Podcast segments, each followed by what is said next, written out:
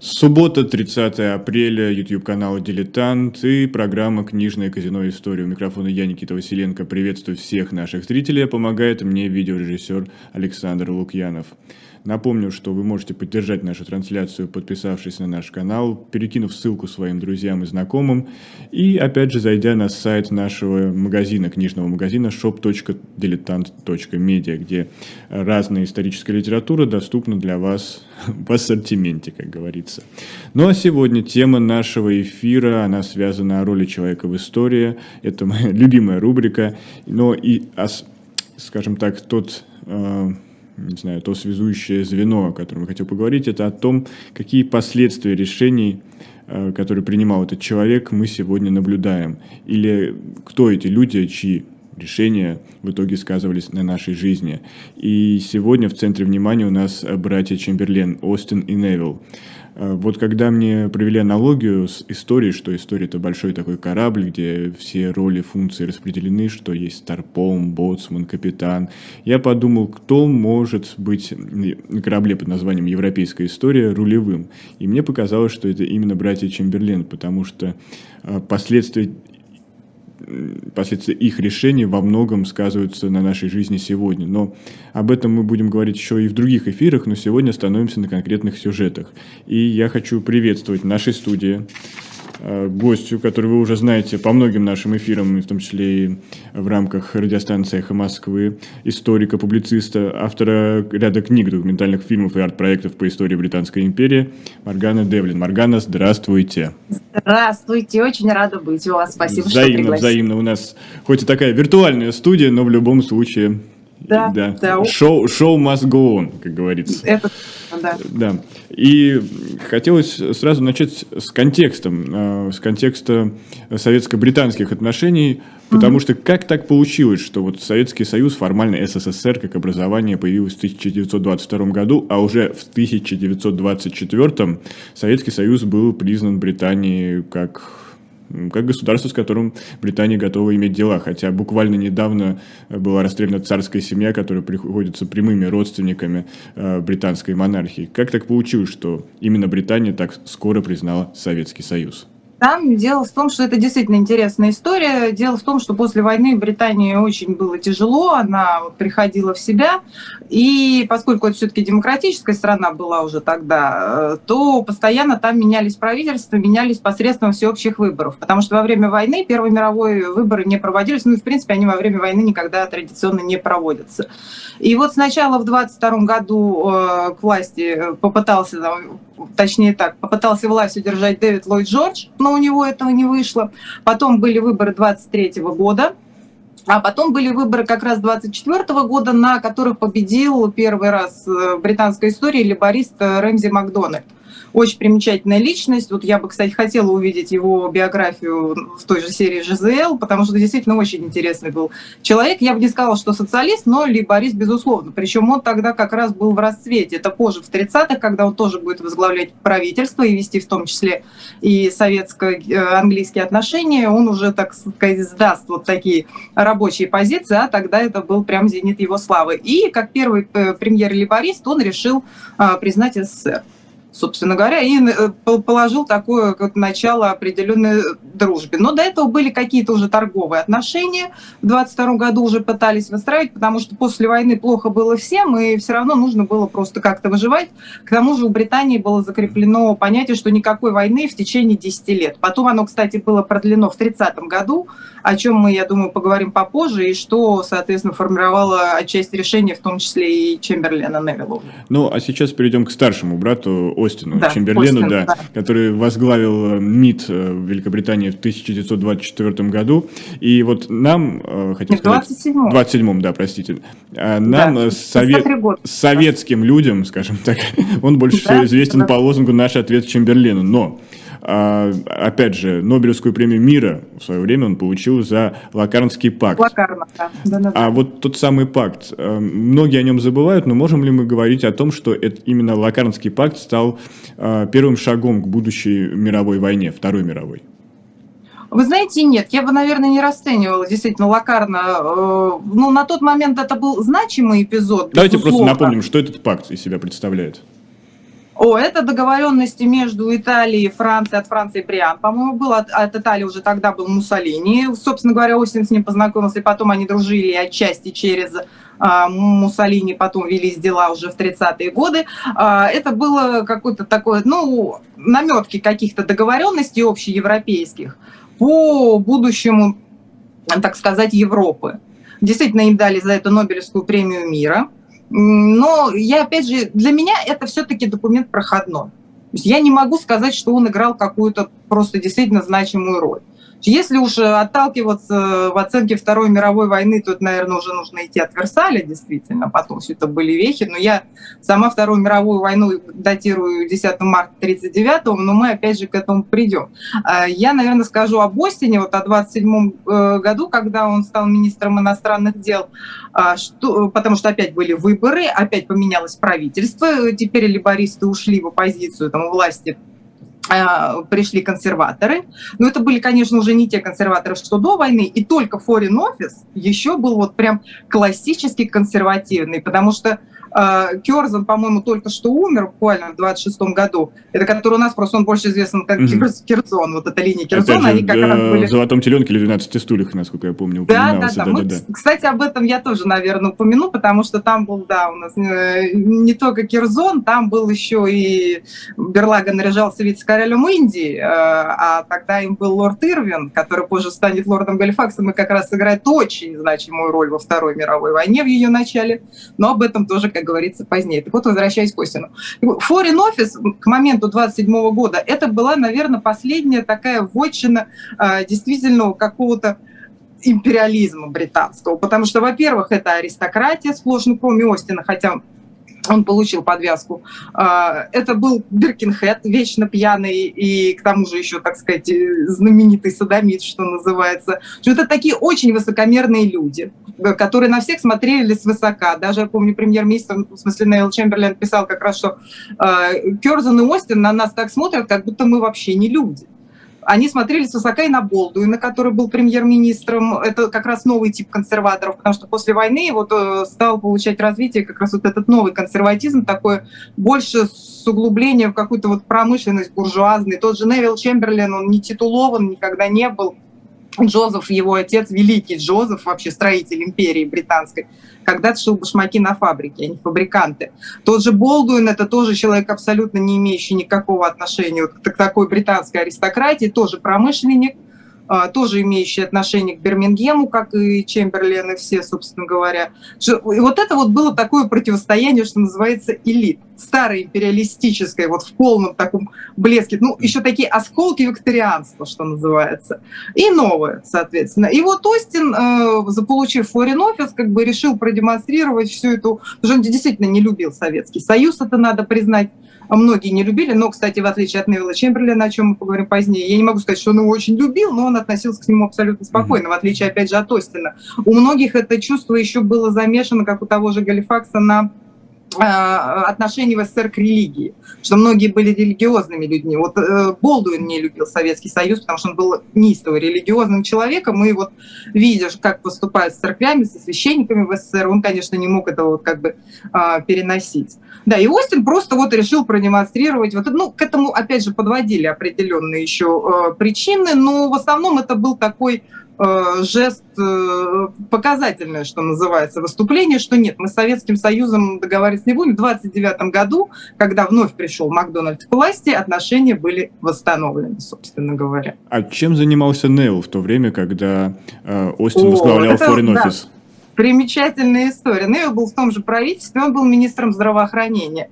А, он был им пять лет, и как раз э, в этой должности он вообще заложил фундамент всего развития Британии. Буквально до 70-х годов они на этом ехали, потому что он действительно был э, выдающимся государственным деятелем, и в этом плане он сделал очень много. Сделал им пенсии там, для вдов и сирот, выбил пенсии для членов парламента, занимался ликвидацией трущоб, потому что было очень серьезные проблемы с жильем. Потому что в Британии, как бы вот в России основная проблема это как бы русская деревня, где вот все mm-hmm. бедно и плохо, то в Великобритании там с деревнями все хорошо, как раз вот по графствам там э, неплохие показатели, а вот самая беднота, она живет в трущобах городских. Он как раз вот да, вот да, разбирался вот с, с этими вопросами, ну и непосредственно здравоохранением, строил больницы. Ну, в общем, что называется, вкалывал, ну и действительно вкалывал, Британия до 70-х годов ехала вот на этом фундаменте. А какие личные отношения были у братьев? Они, может быть, у них какой-то дух соревнования был? Между собой? Не-не-не, у них не было такого духа соревнования. Дело в том, что у них у обоих умерли мамы. У Невилла, когда ему было 5 лет, а, или 6, по-моему, лет, а у Остина при рождении. И как бы Остин был постарше на 6 лет, и при рож... ну, он как бы с Невиллом был достаточно холоден. Он больше тяготел к Джозефу. Джозеф его вообще растил именно как наследника, поэтому его отдали а, в Итон, его отдали э, в Кембридж. Он, в общем, получил очень хорошее образование, в отличие от премьер-министра, от Невилла Чемберлена. А, который в итоге-то и стал премьер-министром, хотя готовили к этому Остина. Он закончил там промышленный колледж в Бирмингеме. И у них, конечно, были такие натянутые отношения. Остин старший, он относился с высокомерием. Невилл как бы к нему тянулся, потому что, ну, во-первых, очень тяжело, когда папа все время в парламенте, и папа очень жесткий и строгий. Нужно понимать, что это еще э, конец 19 века, определенная система воспитания, которая нам, конечно, сейчас не снилась просто. Очень строгие методы, и, ну, в общем, Остин тоже с ним не занимался, и поэтому Невил, он больше, у них еще четыре сестры было. А на каких он, пози... все, все, все с сестрами он Сестрами. в основном писался. Да, потом, когда э, в правительство уже э, Невил поздно стал э, депутатом Палаты общин, в отличие от Остина, в 18 году он забрался, ему там на тот момент уже было под 50 лет. Обычно туда в Палату общин проходят до 30, как говорится, во всяком случае в те времена. То есть нужно было уже в Палату лордов готовиться вовсю к этому Не-не-не, в Палату лордов это по титулу. Тут, по как титулу. говорится, кто, да, кто да, его да. даст. Тут, тут уже никак, да. Вот. И когда, в общем, он прошел сначала в Палату общин, сделал там неплохую карьеру, уже было предложение ему стать министром, первым таким младшим министром, министр почты, это вообще стандартный пост, с которого начинает, так сказать, любой государственный деятель, входящий в кабинет министров Великобритании, то Остин ему прямо написал, если ты примешь этот пост, между нами прекращается всякое знакомство. Он действительно его третировал, он пытался как-то его все время оттеснить, ему очень не нравилось, что Невилл тоже идет в политику, и, но Анел о нем заботился. Как вот я помню, он писал своей сестре, что ты скажу ему Остину, чтобы он поменьше пил и курил. Меня он не послушает, но, может быть, он хотя бы у тебя это услышит, потому что у Остина были проблемы определенные со здоровьем. Денег тоже было немного, поэтому Нобелевская премия ему, кстати, очень помогла в этом плане просто прожить. Так что отношения, в общем, были плохие, mm-hmm. прямо говоря. Но в основном плохие со стороны Остина, конечно, не со стороны Невилла. И по инициативе Остина они были плохие. Старший брат пренебрежительный такой, да, бывает. Да, да. Не повезло, да, не повезло Невиллу. А вот да. 33 год, когда к власти пришел Адольф Гитлер, на каких позициях э, правительственных, может быть, общественных были братья?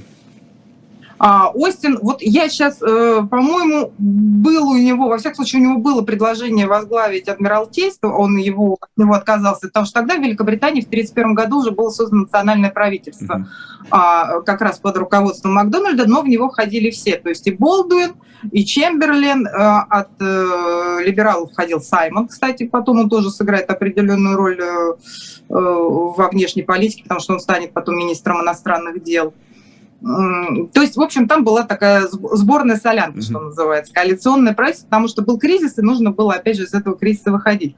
То вот Остину предложили в нем э, портфель первого лорда Адмиралтейства, но он очень обиделся на это, и, по-моему, он вообще не вошел в правительство, но я просто сейчас вот так на вскидку mm-hmm. не помню. А премьер-министр, то есть Невил Чемберлен, он был тогда министром финансов. Вот как раз началось его э, вот этот путь на этом поприще, потому что он фактически выводил Британию из кризиса и вывел.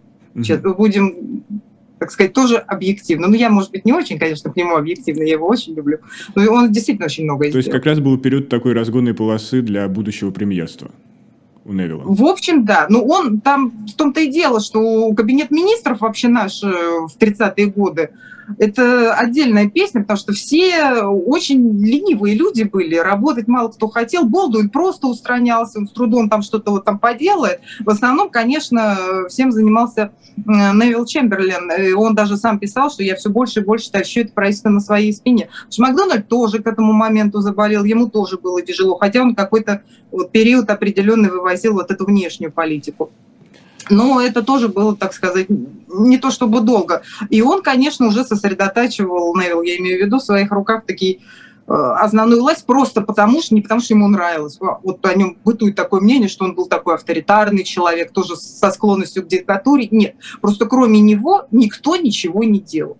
Что, собственно говоря, было и потом. Потом, правда, в 1939-м проснулся Галифакс и начал делать так, что мы получали Вторую мировую войну. Но это тоже уже, как говорится, позже. А тогда министром финансов был. А Но вторым человеком, можно сказать, в кабинете. Ну, Второй человек это да, это замечательный статус. А можем ли мы говорить о том, что будущий премьер э, Невил Чемберлен уже тогда по дневникам, по письмам увидел какую-то угрозу со стороны Германии? Он тогда, я не могу сказать, что он именно видел угрозу, он говорил о том, что действительно нужно с Гитлером договариваться. Вот это у него с 1934 года мысль. У него, он видел угрозу в том, что Лига наций себя не оправдывает. Вот это он видел угрозу, что Лига наций как институт в принципе несостоятельна. Потому что впоследствии начнется Итало-Абиссинская война, впоследствии начнется, опять же, Испанская гражданская война, и Лига наций ничего не будет делать фактически. Себя вот, никак действительно свое существование не оправдает, как и коллективная безопасность потому что как бы э, это была не точка, кстати, зрения только Невилла Чемберлена, но и того же Черчилля, и очень многих, в принципе, что безопасность всех не может быть э, обеспечена, так сказать, защитой немногих. То есть все страны действительно должны в этом участвовать. И он, видя то, что ну, не, не сможет какая-то та же Абиссиния предоставить, ну, грубо говоря, там танки для какого-то мероприятия, а танки будет предоставлять та же Британия или та же Германия или та же Франция, он решил создать такой международный орган, что называется, надзора за мировой безопасностью, международную полицию, как он mm-hmm. это называл. Он хотел видеть там Японию, он хотел видеть там Соединенные Штаты, он хотел видеть там Германию, Италию, Францию. И даже, в общем, речь об СССР тоже велась. То есть вот такой, ну, наверное, это может быть даже рассмотрено как сегодня G7. Угу. То есть вот, вот такой аналог, какая-то великая семерка. Прототип. Прототип, да. Он думал об этом. В 1934 году он уже э, начинает думать о каких-то отношениях с Германией тесных, потому что, во-первых, опять же, действует парадигма никакой войны в течение 10 лет. И у Британии действительно нет никаких э, вообще сил на войну, в принципе. Как министр финансов он раз за разом пытается увеличить бюджет на перевооружение Британии но лейбористы в палате общин ему просто не дают этого сделать, э, несмотря на то, что лейборист Макдональд входит в правительство и возглавляет его. Э, его другие лейбористы, Клемент Этли, который позже mm-hmm. будет премьер-министром, они его из партии исключили Макдональда, он вынужден был создать свою национал-либористскую партию, а те остались тру-либористы, что называется. Mm-hmm. Вот они вовсю с оппозиционной скамьи мочили, значит, правительство. Они не давали ему абсолютно ничего сделать с бюджетом. Просто невозможно было никакое э, провести перевооружение британское. Поэтому у него была очень сложная ситуация. Ну и, конечно, вот тогда у него началось формирование не только какой-то объективной необходимости недопуска войны, но и чисто гуманитарной, потому что вот именно как министр здравоохранения он ездил все время по трущобам, по тем же больницам, и он видел простых людей, ему было их очень жалко. И он понимал, что они э, ужасно настрадались в Первую мировую войну, они, в общем, живут-то и так хреново, и их обрекать на какой-то новый ужас, это просто недопустимо. Когда Невил Чемберлин стал премьер-министром, а, как его принял на тот момент король? Ой, это у них были очень трогательные отношения. Вот мы все, наверное, смотрели фильм «Король говорит», где так показано, как Черчилль помогает ему имя выбрать, назовитесь Георгом. Вот это все ложь, конечно, mm-hmm. абсолютно. Никаких отношений хороших с Черчиллем у Георга VI не было. А, дело в том, что Черчилль вообще хотел видеть на троне Эдуарда VIII, и он даже писал, что если бы Ллойд Джордж был в Америке, мы не допустили бы этого, в смысле не был бы в Америке, mm-hmm. а Ллойд Джордж тогда уехал в Нью-Йорке, ну, ну там чуть колесил mm-hmm по штатам, мы бы не допустили этого отречения. Вот. А вот как раз у премьер-министра с Георгом VI сложились очень такие трогательные отношения, он его как-то опекал, потому что э, он стал его первым премьер-министром, соответственно. И он все время нам проверял, как он себя чувствует, как он волнуется. Я даже помню у него в дневнике запись, что э, поехал к королю, к нему приезжали Уинстон и Дэвид, э, Дэвид Ллойд Джордж как раз. Я сказал ему не волноваться, а сам пошел и разобрался с этими пиратами. То есть, видимо, где-то в палате общин высказал им, что не нужно подходить к королю и доканывать его mm-hmm. какими-то своими бесконечными идиотскими разговорами. так что у них, да, у них действительно были такие вот очень добрые какие-то такие нежные товарищеские отношения. Ну, просто премьер-министр еще старше, и он как бы его опять же опекал. Вот у него есть это, конечно, в характере, в принципе, опекать. Всех надо опекать. Остина опекать, короля опекать народ опекать. То есть Европу. Чемберлен оказался в таких условиях, в которых он мог э, спокойно осуществлять свою политику, будучи премьер-министром. У него была поддержка и сверху, и снизу вы знаете, вот спокойно осуществлять политику. Ну, насколько это возможно, да, кажется, да, да, понятно, невозможно, что... Невозможно, да, потому что у нас всегда есть палата общин. А палата общин – это дичайшая головная боль. Это вот просто источник всех бед и проблем. Поэтому вот с ней, особенно с тем же Этли, который там выступает всегда как директор, ну, на тот момент выступал всегда как директор пляжа, с тем же Черчиллем, который просто с задней скамейки, он единственное, что ему оставалось, это выступать, и он это выступал, это, конечно, было абсолютно невыносимо. Э, то есть э, вот это было ограничение. И до поры, но до поры до времени, опять же, кабинет за ним шел. Но нужно еще тут понимать такой момент, что премьер-министр, он как бы особо министром не начальник.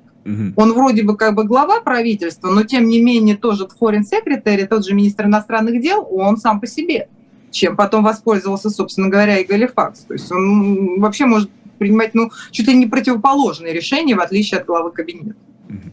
Тогда он перед кем несет ответственность? Перед своей партией? Перед королем. Королем, королем. Перед королем, да. Ну и перед парламентом, безусловно.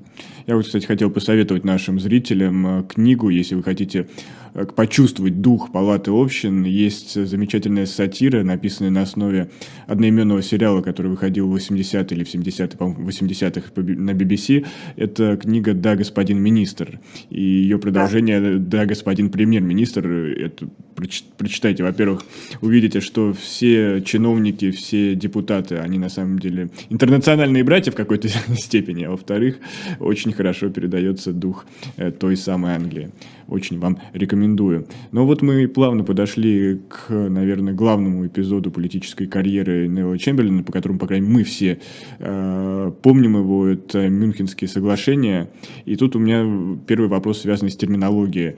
Э, Мюнхенское соглашение, Мюнхенские соглашения, Мюнхенский сговор. Э, вот э, корректно ли оба, оба термина в контексте этого события?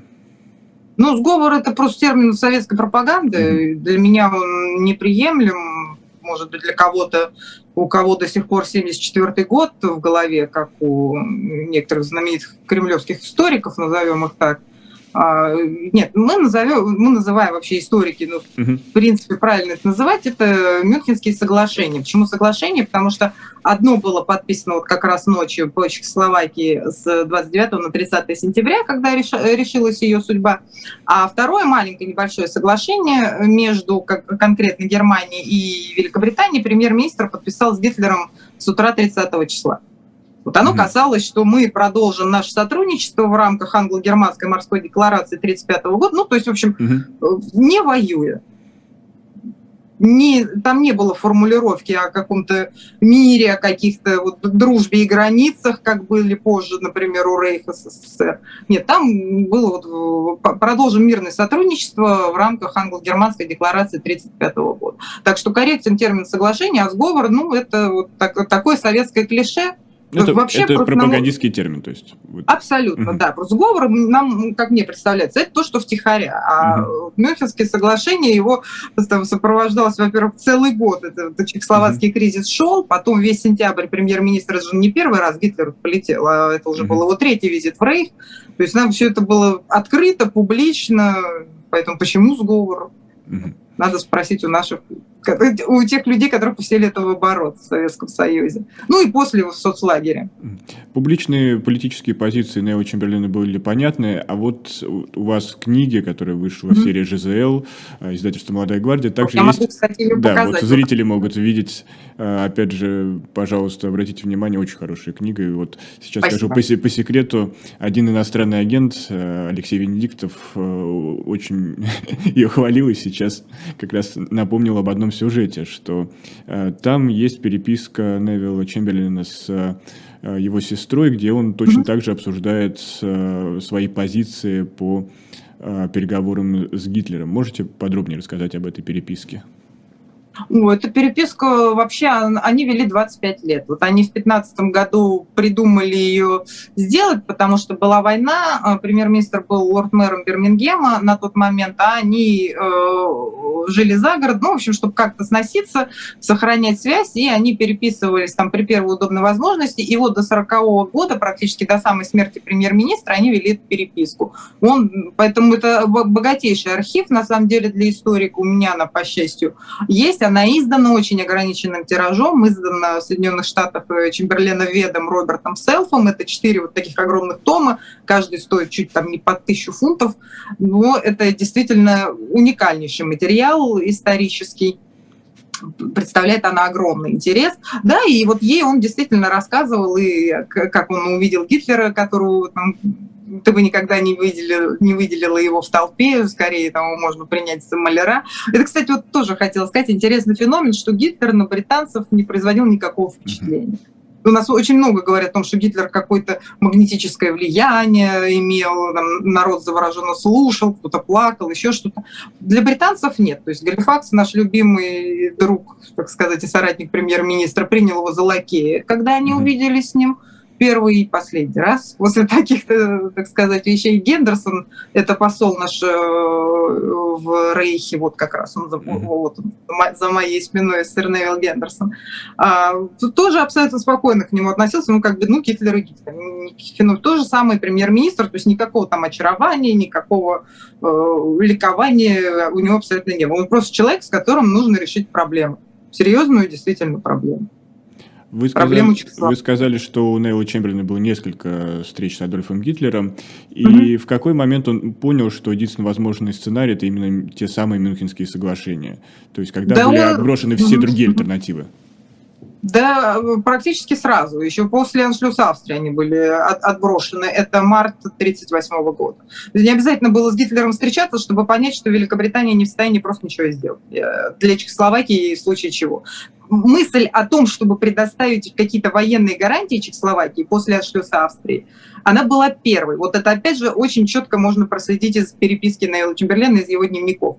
А, но потом, как он пишет э, Хильде Лиди, я не помню, честно говоря, ну, кому-то из своих сестер, что э, достаточно взглянуть на карту, чтобы понять, что эта мысль абсолютно утопична, что мы ничего не можем сделать. Вот в марте 1939 года такие гарантии были предоставлены Галифаксу Чехослова... Ой, Польше mm-hmm. и, собственно говоря, ко Второй мировой-то и э, привели. Поэтому тут э, все было ясно с самого начала. Может быть, не, не в такой форме. Вопрос был действительно о каких-то там нюансах, вплоть до того, что премьер-министр 30 сентября уже ночь, они вот э, заседали с 29 на 30, он доканывал Гитлера на тему скота, потому что переходит территория, а что будет с коровами, которые там пасутся? Вот они кому отойдут? Это чехословацкие коровы или их там в Рейх отгонят, и почему бы их там обратно не пригнать? Вот он такие какие-то скрупулезные вопросы тоже решал. Потому что, опять же, как министр здравоохранения помнил всегда о людях, о том, что кому-то коровы эти помогут выжить в итоге. Да, на так самом что, деле, да, это поэтому это вопрос. было вообще сразу решение, объективно, тут никто особо не колебался. Угу. Черчилль мог сколько угодно выступать в палате общины, говорить там между войной и бесчестием, но тут просто другого выхода не было абсолютно объективно. А почему игнорировался Советский Союз на этих переговорах? А, это, в общем-то, Литвинов еще в Лиге наций не проявил какой-то особой жажды, несмотря на то, что он был связан, э, с, как и Франция, с Чехословакией договорами в отличие от Великобритании, у которой не было никаких договоренностей, но у нее были договоренности с Францией. Она, в общем-то, поэтому заняла такие лидирующие позиции. У Литвинова были диалоги с Бонне э, в Лиге наций в Женеве, вот весь сентябрь, опять же, они говорили, но Бонне – это министр иностранных дел Франции. Это, ой, великолепный тоже человек, очень интересный. Э, говорит, мистер, говорит ли он хоть одно слово правды. Он, в общем, передавал не совсем то, что ему говорил Литвинов, и что СССР остается в стороне, решайте судьбу Чехословакии, прилетал потом в Лондон и говорил, что, в общем, СССР ничего не будет делать, мы тут одни брошены с этой проблемой. Поэтому, в общем-то, и игнорировалось. Я хочу сейчас попросить нашего видеорежиссера попробовать поставить фрагмент э, выступления Невилла Чемберлена, когда он вернулся э, в аэропорт. Э, можем ли мы послушать эту пленку? В какой-то из, да. Да-да-да. И я попробую, если сейчас меня тоже слышно, прочитать перевод этой пленки. Э, урегулирование чехословацкой проблемы, которая теперь достигнута, является, на мой взгляд, лишь прелюдией к большому урегулированию, в котором вся Европа может найти мир.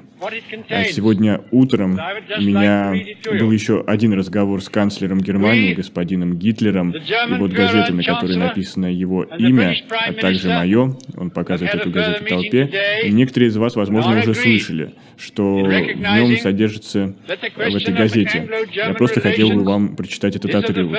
Мы, германский фюрер и канцлер, и английский премьер-министр провели сегодня еще одну встречу и пришли к согласию о том, что вопрос англо-германского германских отношений имеет первостепенное значение для обеих стран и для Европы. Мы рассматриваем подписанное вчера вечером соглашение и англо-германское морское соглашение как символ желания наших народов никогда более не воевать друг с другом. А вот э, мы сейчас услышали надеюсь, и, и пленку, и, и мой mm-hmm. перевод. А, и здесь э, у меня вопрос именно восприятия этих договоренностей в Англии. А, как его встретил, не знаю, тут как, как правильно даже разделить, электорат, а, простые англичане, потому что... Я так скажу, несколько людей встретили mm-hmm. плохо, все остальные, ну, вообще вот для меня... Ну, это, кроме это, Черчилля, это... вот одного уже да, мы, да. вот Черчилль встретил плохо, Иден встретил плохо, все остальные встретили ну, на руках носили. И, кстати, не только в Лондоне, в Берлине точно так же воспринимали это, что ужасно не понравилось Гитлеру. Его вот это просто вывело из себя. Потому что Берлин обожал Чемберлена. Когда он прилетал к ним трижды, он его тоже там кричали все Чемберлен, Чемберлен, потому что этот человек нес мир а Гитлер нес войну. Это тоже германское население понимало, и Гитлеру просто ужасно все это не нравилось. Он э, потом бесился точно так же Муссолини, когда мои ребята приехали уже в Рейх в январе 39 ой, в Рим mm-hmm. в январе 39 и там тоже, опять же, повторялось. Вообще вся эта история сентября 38 года, именно по восприятию какому-то мировому, она чем-то сродни апреля 61 полету Гагарина. То есть, когда премьер-министр полетел, это был ну, какой-то вот разрыв, что называется, головы для многих, потому что самолет тогда не очень mm-hmm. использовались. Тут как бы восхищала скорость принятия решений, вообще то, что человек летит и действительно привозит мир все-таки наконец. И действительно ликование, потому что никто воевать тогда не хотел. Я имею в виду обычных людей, людей на улицах которые выходили с цветами, кидали ему, премьер-министру дарили зонтики тысячами, потому что зонтик, он с зонтиком ходил, mm-hmm. это стал э, символ такой мира нового. Ему вот этих зонтиков, весь Даунинг-стрит был просто, вот вся, вся улица была завалена, там корзины цветов, как цветочный магазин он пишет. Что-то восприняли чрезвычайно положительно, действительно была надежда, и, в общем-то, это действительно важный прецедент, что на тот момент, к сентябрю 1938 года, человечество заглянуло в лицо такой перспективе, как не допустить войны в целом навсегда. Тогда казалось, что это возможно. Но вот буквально спустя полгода такими людьми, которые не были готовы к подобной перспективе, это Адольф Гитлер, это лорд Галифакс, это полковник Бек, э, польский министр иностранных дел и многие другие, тот же Уинстон Черчилль, который там пытался в сентябре, кстати, заговор плести, чтобы свергнуть правительство с Беннешем, между прочим, с правительством Беннеша чехословацким, чтобы свергнуть правительство и начать войну действительно с Германией. В общем, да, тогда эти люди сказали, что нет, мы по таким правилам играть не хотим. А мы когда, хотим как, воевать. Когда лично Чемберлен понял, что, к сожалению, соглашением а, уже грош цена и все-таки войне В марте. Ну вот как раз, когда mm Гах прилетел в Берлин, это 14 на 15 mm марта, как раз уже вот создание протектората, протектората Богемии и Моравии. Когда уже были уничтожены как бы остатки Чехословакии. mm а что, что, что он чувствовал, как понятно, он обсуждал, что... может быть, с близкими этот вопрос, этот, ну, эту, эту ситуацию точнее? У него было выступление сначала в Палате общин, где он сказал о том, что э, мы, поскольку государство Чехословакии перестало существовать, то мы и не сможем как выполнить все наши договоренности, которые были. Потом он выступал, опять же, буквально через два дня э, в Палате общин снова и сказал, что до каких пор это все будет продолжаться, с Гитлером невозможно иметь дел.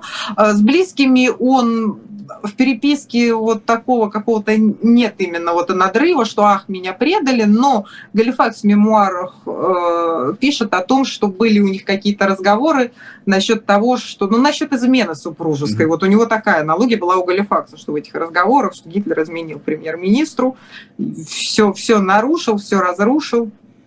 Но, в общем-то, э, была еще проблема в том, что 10 марта они очень крепко поругались с Галифаксом. И вот mm-hmm. тут вот вообще, вот тут просто все пошло под откос сразу. Роль Галифакса в окончании премьерства Чемберлина насколько велика?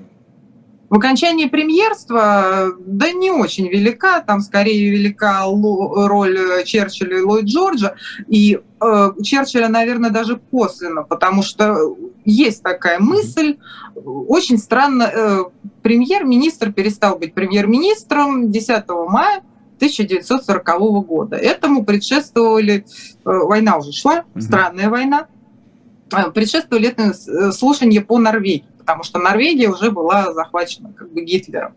И вот эта норвежская операция, она была очень странно проведена с британской точки зрения.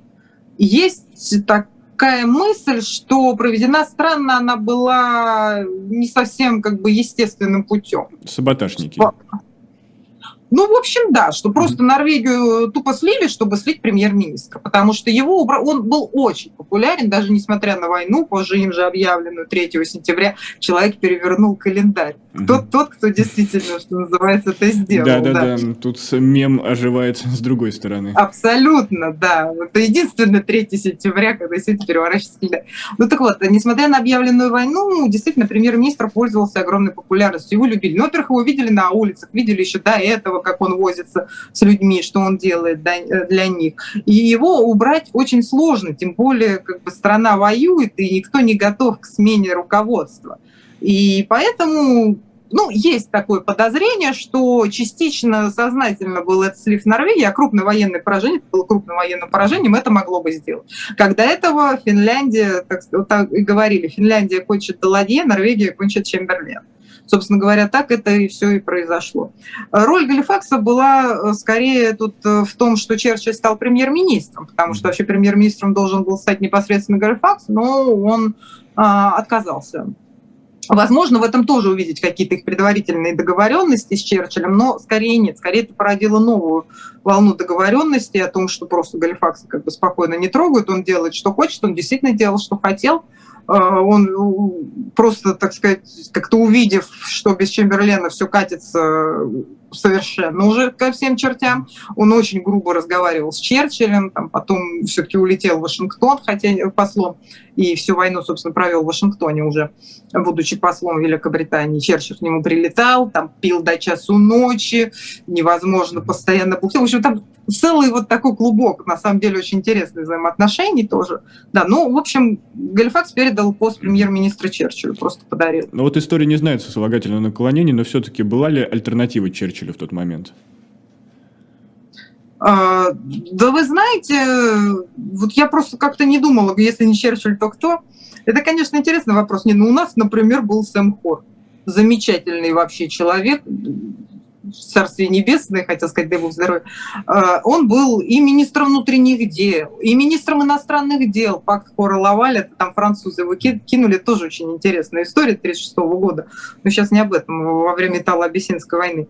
Э, был министром авиации, кстати, первый полет в Индию даже совершил из Лондона, как, как раз Галифаксу в гости, когда тот был вице-королем в общем, и весьма старательная. Он, кстати, по социалке очень много они работали в правительстве с премьер-министром еще в 20-е годы.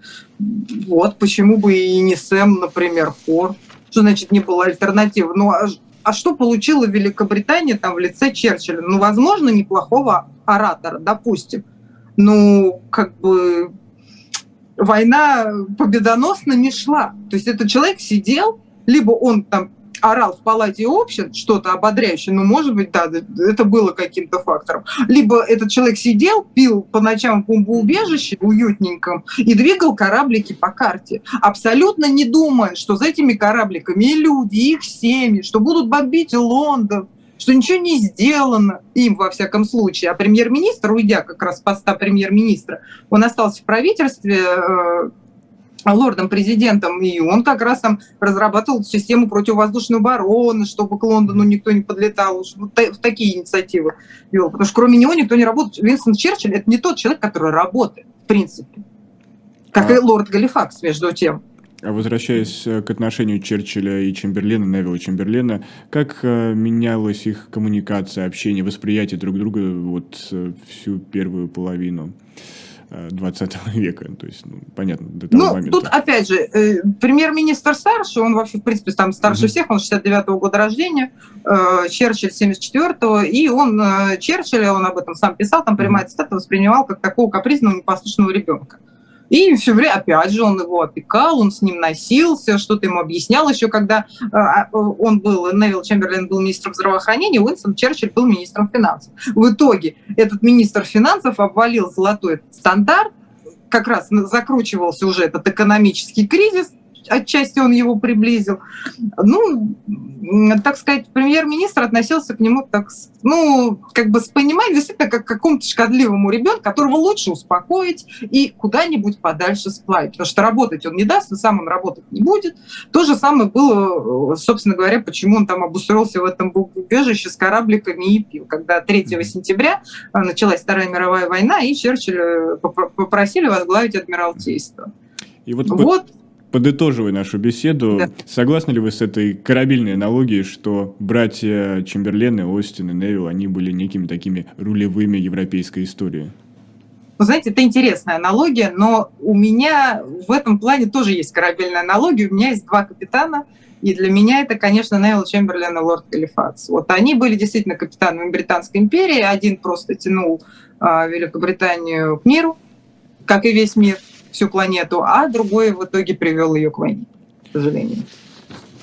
На этом наш разговор сожалению, заканчивается, подходит к концу. Я еще раз э, благодарю, что нашли время. Я напомню, историк, публицист, автор книг и документальных проектов по истории Британской империи Маргана Девлин у нас была в гостях. Маргана, еще раз спасибо. Надеюсь, спасибо. да, у нас будут еще прекрасные поводы встретиться в этой студии, не только в этой и в рамках других наших эфиров. Но а сейчас мы плавно переходим уже к нашей постоянной рубрике «Книжечки» с Николаем Александровым. А прежде чем мы ее начнем, я хочу хочу напомнить вам а, про наш магазин shop.diletant.media. Э, сегодня там уникальная подборка разных интересных книг «Молодой гвардии», издательства «Молодая гвардия». И это не серия Жизела, удивитесь, а это серия «Повседневная жизнь». А, там есть, например, книга «Повседневная жизнь» Соловецкого монастыря. Но отдельно я подчеркну вам покажу, расскажу про мою любимую серию «Повседневная жизнь москвичей». Москвичей разных эпох. Э, сталинской Москвы, Брежневской Москвы и отдельно московской советской элиты. Э, от Лили Брик до Галины Брежневой. И вот сегодня у вас есть уникальная возможность купить эти книги в одним пакетом. То есть сразу три тома которые охватывают весь 20 век. И это все на нашем сайте shop.diletant.media. Ну а сейчас к нам подключается Николай Александров, и мы начинаем книжечки. Николай, здравствуйте. Никита, здравствуйте. Э, немножко ветрено сегодня я на улице нахожусь, но я думаю, что ветер будет э, таким веселым аккомпанементом. К Попутным будет ветром. Ну да, да, да. А, и а, понятно, что ну, довольно много все-таки сейчас книжных новинок, но я остановлюсь на двух книжках, как ни странно, отталкиваясь от контекста. Ну, первая книга – это книга Дэвида Ирвинга, э, которая вышла в издательстве «Центр Полиграф», «Ядерное оружие Третьего Рейха». Это не первое издание книжки, потому что она выходила 15 лет, даже более 15 лет назад, в 2005 году, но переиздание ее весьма любопытно. А, о чем, собственно, идет речь? Во-первых, о немецкой ядерной программе. Причем Ирвинг рассказывает достаточно подробно о ней. И, разумеется, сопоставляет ее с немецкой ядерной программой исследований немецких ученых с тем, что происходило в Великобритании и затем в США. И пытается понять, почему, вернее, рассказывает и показывает, почему именно американцы добились успеха, а, несмотря на то, что немецкая ядерная программа а, ну, была отнюдь не отсталой, и, может быть, она замедлилась, немцы несколько по, по иному пути, а, но, во всяком случае, с физической точки зрения, они также добились очень многого. А, вот я говорю эти слова, и э, приходится мне э, обратить внимание вот на что. Это действительно такое объективное исследование, а, где речь идет и о чисто научных э, проблемах и вопросах. Ну, то есть одно из главных – это деление уранового ядра, да, в результате которого высвобождается огромное количество энергии, и, собственно, эта энергия и Э, послужило вот основой создания такого смертоносного оружия, которое в тротиловом эквиваленте э, во много раз превышает э, оружие обыкновенное, традиционное.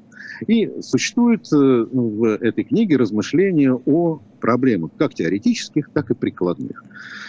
Производство тяжелой воды, урановые месторождения, реакторы, которые строились и в США, и в Германии, и так далее, и так далее.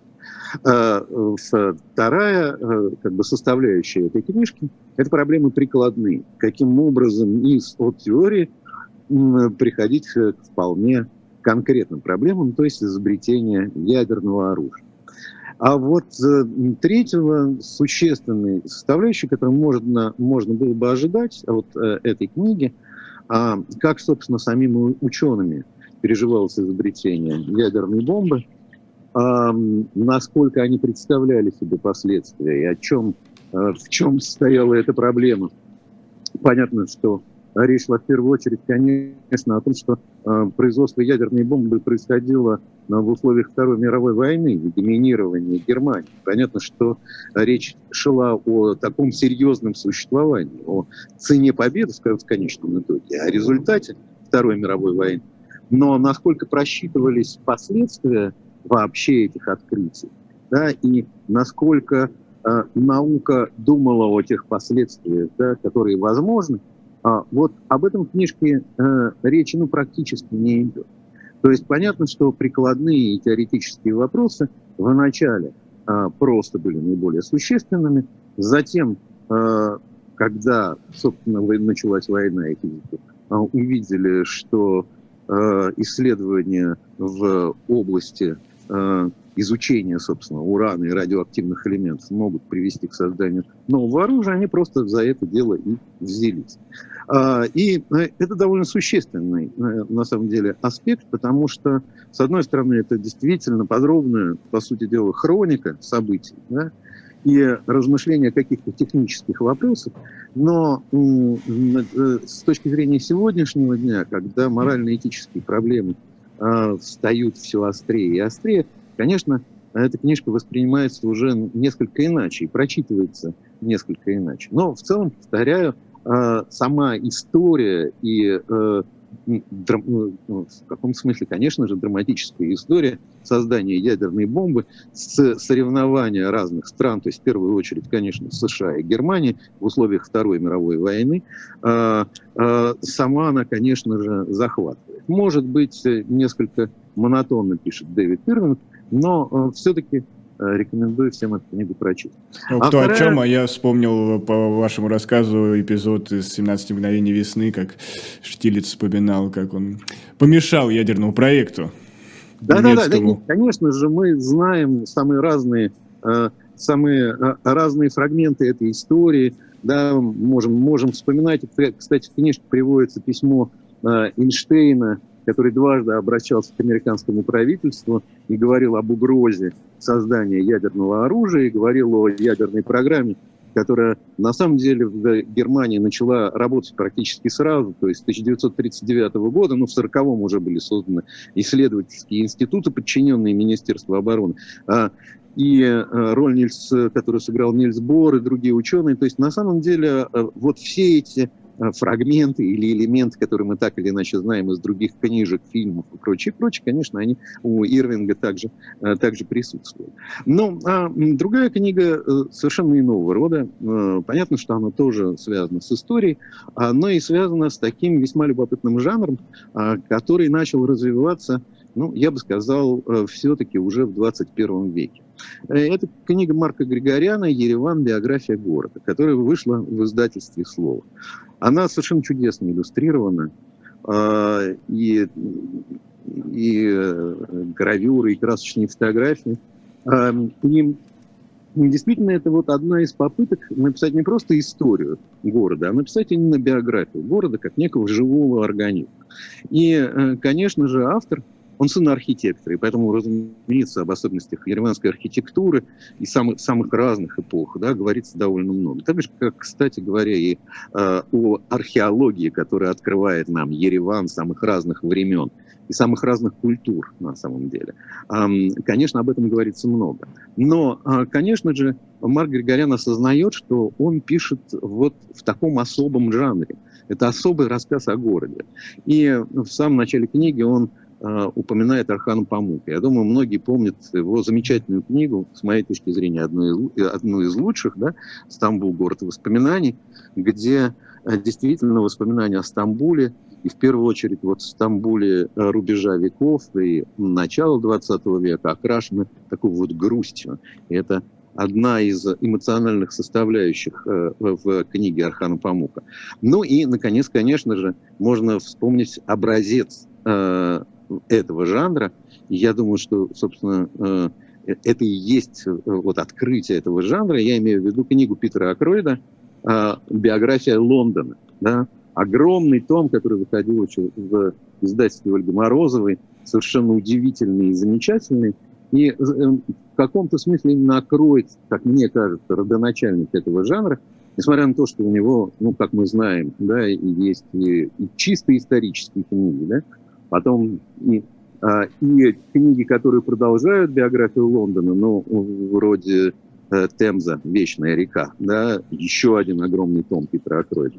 И ясно, что Марк Григорян, конечно же, держит э, в голове образцы этого жанра, но пытается все-таки выстроить несколько иначе э, повествование. Оно развивается вроде бы в хронологии, но а как иначе, собственно, писать биографию? Да? Она к хронологическому последовательному рассказу э, как будто располагает. И действительно многое открывается, потому что Григорян говорит, что Ереван город мозаичный, который совмещает, он, он говоря, не монокультурный, он соединяет в себе черты множества эпох. Ну, если учитывать, что считается, что Еревану 2800 лет, а на самом деле гораздо больше, то есть вот от первых поселений, от культуры Урарту, а, от которой остались водопроводы знаменитые ереванские, вплоть до 21 века, к розовому Еревану. Вот он в, в цвете воспринимается и сейчас воспринимается как розовый город, хотя не всегда был таким. А постепенно движется Марк Григорян, открывая элементы этой мозаики и показывая, как город переживал разные эпохи культуры.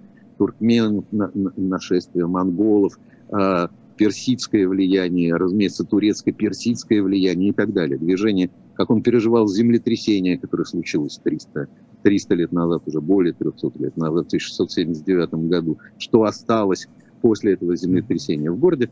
А, а, и к современным приметам и чертам биографии, разумеется, которые жили в Ереване, в а, вот, вот это вот движение, оно увлекательно, и, повторяю, э, издательство «Слово» выпускает э, книжки в совершенно замечательном полиграфическом исполнении, и красочные фотографии, иллюстрации, конечно же, образ этого города, лицо этого города читателю передает. Ну, вот, наверное, на этом я э, сегодня закончу рассказ о, mm-hmm. о книгах, потому что хочу сделать еще одно объявление. И, наверное, мы об этом будем говорить. А если удастся, может быть, даже придумаем нечто особенное. А, в Тель-Авиве 16 по 20 мая будет проходить фестиваль, который называется «Слово ново», а, который соберет самых разных представителей российской культуры и режиссеров, э, а, и ну, не знаю, таких, таких людей, как Псой Короленко, который стоит между а, а, разными ветвями культуры. Это тебе и музыка, и стихи, и эстрада совершенно особенная. Ну и писатели, разумеется. Людмила Улицкая, Лев Рубинштейн, Александр Ильичевский, другие приедут в Тель-Авив. Четыре дня будет э, проходить этот фестиваль. Э, ясно, что понятно, что и, и писатели, и, собственно, книги да, будут э, представлены на фестивале. Довольно большая программа круглых столов и обсуждения разных проблем. И я думаю, что у нас будет возможность об этом также поговорить. Будем следить за анонсами, но еще раз для наших зрителей сделаю небольшое объявление, что в магазине shop.diletant.media есть книга «Радиодетали. Голоса на бумаге» Антона Ореха и Николая Александрова. Точно так же заходите и приобретайте. Спасибо, Николай, и Спасибо. мы прощаемся до следующей недели. Всего да, доброго. Да, всего доброго. Но а сразу после нас, у нас ведь еще идет трансляция, сразу после нас на живом гвозде будет Ольга Журавлева совсем одна. Так что переключайтесь на этот канал. Ну а канал «Дилетант» с вами прощается. До новых встреч.